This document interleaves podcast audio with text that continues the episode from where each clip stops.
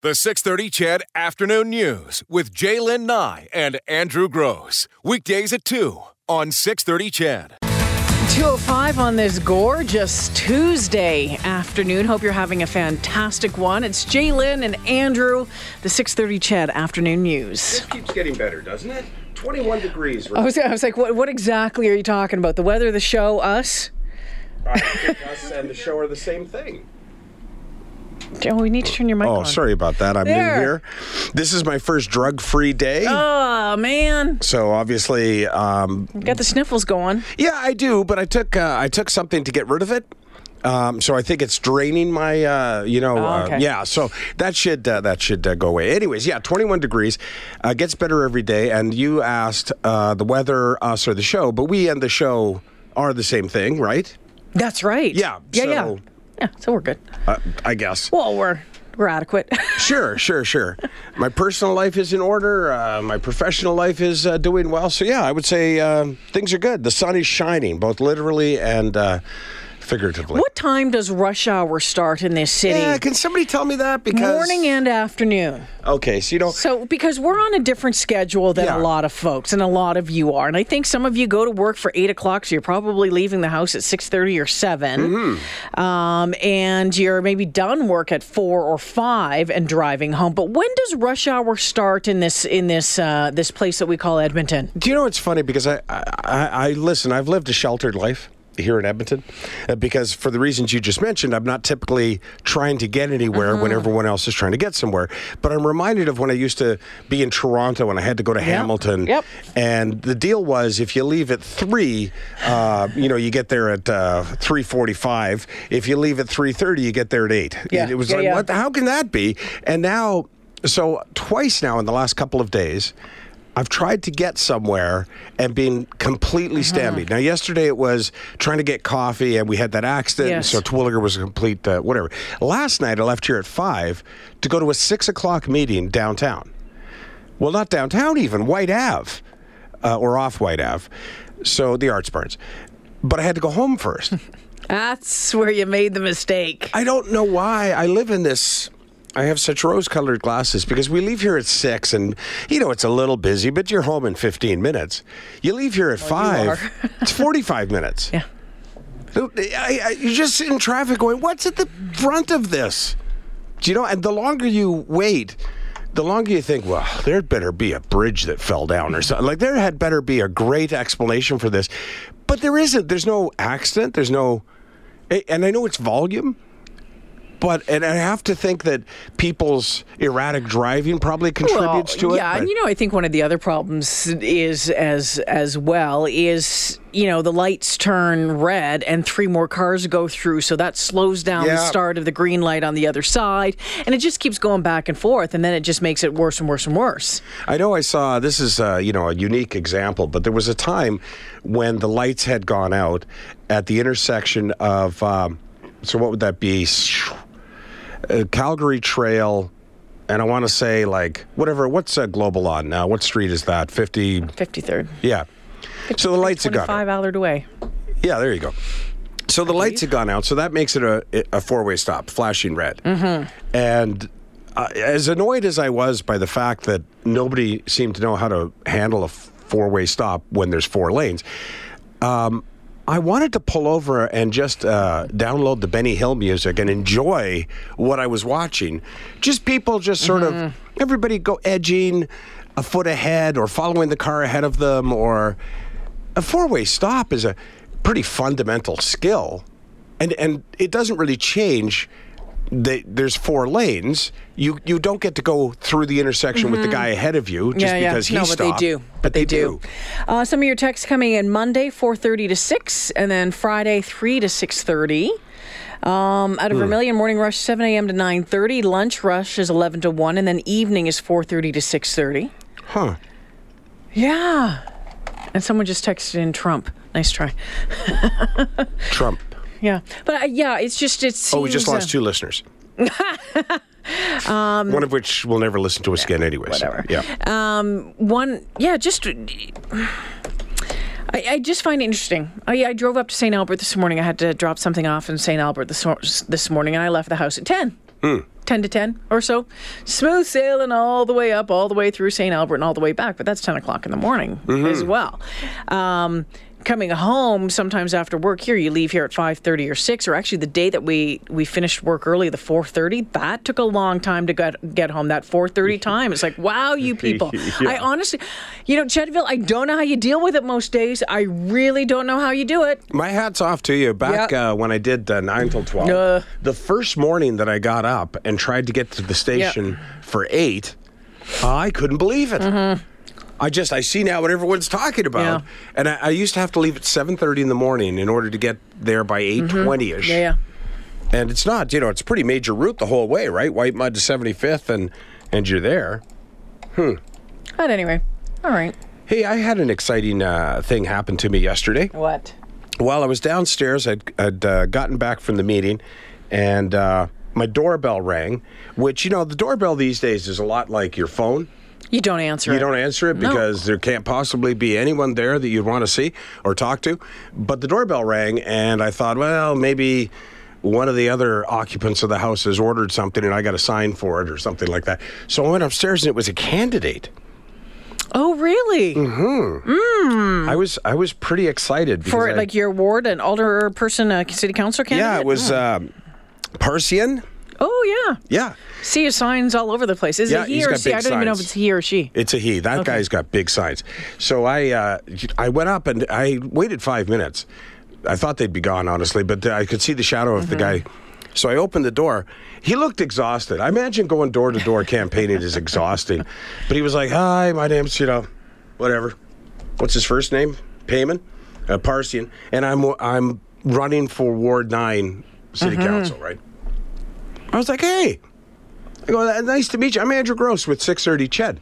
And he was like, oh, I'm on your station. I was coming up. And I said, yeah, two minutes to win it with Ryan Jespersen. Yeah, yeah. I went, yeah. And the two of us just stood there looking at each other. I felt like I should have said something or asked something or, but I feel like because I work at 630 Ched, if I ask him something, I got to ask the other 12 people something. So I just took his uh, placemat yeah his uh, literature is like a big placemat. It's okay. re- it's really big, and uh, said I would read it, and I left it on the kitchen table to do so, but I have not yet. Um, but I'd already been to his website and I'd already been to everyone else's website. But that's the first candidate He's the I've first one? ever met in any election ever.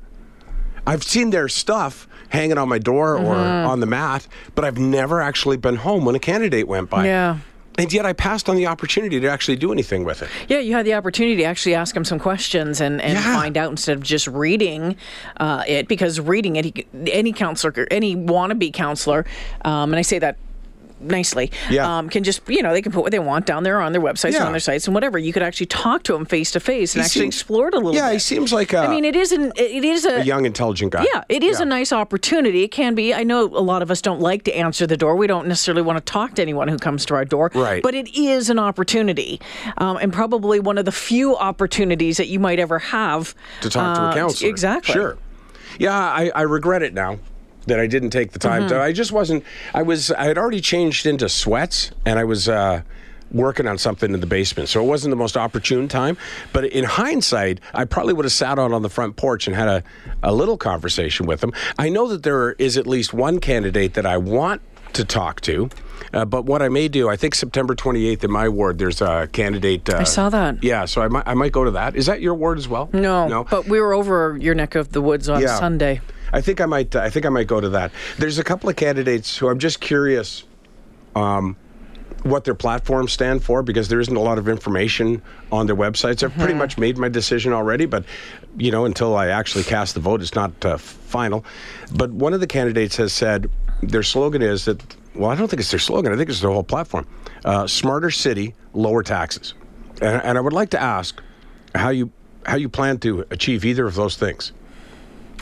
Lower taxes, that is. Um, I've heard that a lot, especially on, yeah. on Two Minutes to Win It, because that is, and again, if you're if you're wondering if you haven't heard Two Minutes to Win It, you should check it out. Ryan gives uh, every um, candidate two minutes Mm-hmm. It's to good. it's to answer the question. You know, why should you know we vote for you? It's it's it's really well done. It's all on his uh, webpage. You go to 630ched.com, go to his show page. You can see them all right there. It's really great, and it's you can break it down into wards, ward one, two, three, four, whatever it is. Go through it and listen to them all. Um, I hear lower taxes all the time, all the time, all the time, and I think it's um, a, great catchphrase. But again, how are you lowering taxes when we're in a city that keeps needing and wanting more? Right. That's my question. So, how are you doing it? And if And you are, are you doing it, then what are you it? cutting? Yeah, exactly. What are you cutting? And how are you doing it as a councillor Mm-hmm. from a specific ward? You, there's Well, a whole you- council and yeah, a mayor. Mm-hmm. You, you fight. You fight for that. So you make those decisions on on budgeting. I mean, Mike Nickel has made a name for himself Sure. as being fiscally prudent. We know that you can do that in that in that role. But yeah, it's going to be a tough one. It, it, I just find it interesting. Those kind of. I mean, if the claim was, "I will fight for Lower taxes. lower taxes," That's a then you'd different go, story, "Okay, yeah, cool." But it just seems like, yeah. How many times have we talked about politicians on this show? Almost every day, and people have lost faith and confidence in their truthfulness and effectiveness. And then somebody enters politics for the first time and says, "You know what I'm going to do? Um, I'm going to do what everybody else did before me. I'm just going to make a." a claim, you know, lower taxes. It, it's I don't know. I, I don't mean to be picking on a specific Well, candidate. no, That's but- why I didn't say who it was. But But it- that's not just one specific candidate. Yeah. I have heard it over and over Right. and over again. Again, I go back to it. It's a, it's a catchphrase. It is what they believe that people want to hear. Right. But how are you going to do it? Right. That's the question. Unless you can tell me how you're going to do it, it's um it's a worthless statement. I mean, if I were to run, I think I would just go with free ponies, free ponies and ice cream. I heard one candidate the other day on Two Minutes to Win It, um, and I, re- I don't know who I can't remember who it was. Wasn't in my ward. I don't know which ward ward it was, but it was. I thought it was really well thought out about building a stronger community. The ward of building a stronger ward wherever he or she lived, and uh, where they were representing by stronger community leagues and doing all that sort of stuff. To me, that sounded different from what I'm hearing from a lot of folks. It was Yeah. more ward based See, instead of yeah, big picture. right. And you need to have both, but I, like, that. I like that a lot. Uh, Bev Esslinger, Mm-hmm. her, and you mentioned uh, Mike Nichols. They each have uh, Nichols. Sorry, they each have. Um, at least one thing that, that they're known for that they fight for. Bev is the school zones, and Mm-hmm. whether you agree with it or disagree with it, she brought that to council. She's been a real just workhorse on that file, and she's accomplished Mm-hmm. things, right? Um, they all have something that I can think of off the top of my head where they said, okay, so this is the one issue I want to bring to council. But it seems like new candidates think they're going to solve all of the city's problems. And like you say, maybe that is what their potential supporters want to hear. And maybe it's because I work here that I don't buy it. Um, I would I would prefer that a candidate said, "I'm going to represent you. I'll listen to your concerns, uh, but this is what I'm passionate about." Those would be, and then just tell me what you're passionate about. And if it's something I'm passionate about, then yeah, I would like to have that voice on council. But a claim to lower taxes or fix, you know, we're going to have LRT to all four corners of the, you know, whatever it is, it's like, well, you don't have that kind of sway on council. You don't have that authority, and you don't have that plan. No, um, individually, but an individual can work and team up Sure. with other people to help pressure sway Yeah, people. It's yeah. not, you know, it's not you know a twelve person free for all. No, no, for sure it isn't. For sure it isn't. But I guess, you know, I would either like to see, like I say, a passionate item or something that you would like Mm-hmm. to see the city stop. If you're, say, passionate against uh, bike lanes or you're passionate against further LRT expansion or you're, Mm-hmm. Yeah. you know, and say, this is, I'm, I'm tired of this and I'm going to get on council. I'm going to be a, a voice for those who agree with me. And I think it's interesting because uh, you and me both live in wards where uh, the incumbents aren't running. Uh, Michael Oshry um, not Yeah. running again, Brian Anderson not running again in your ward.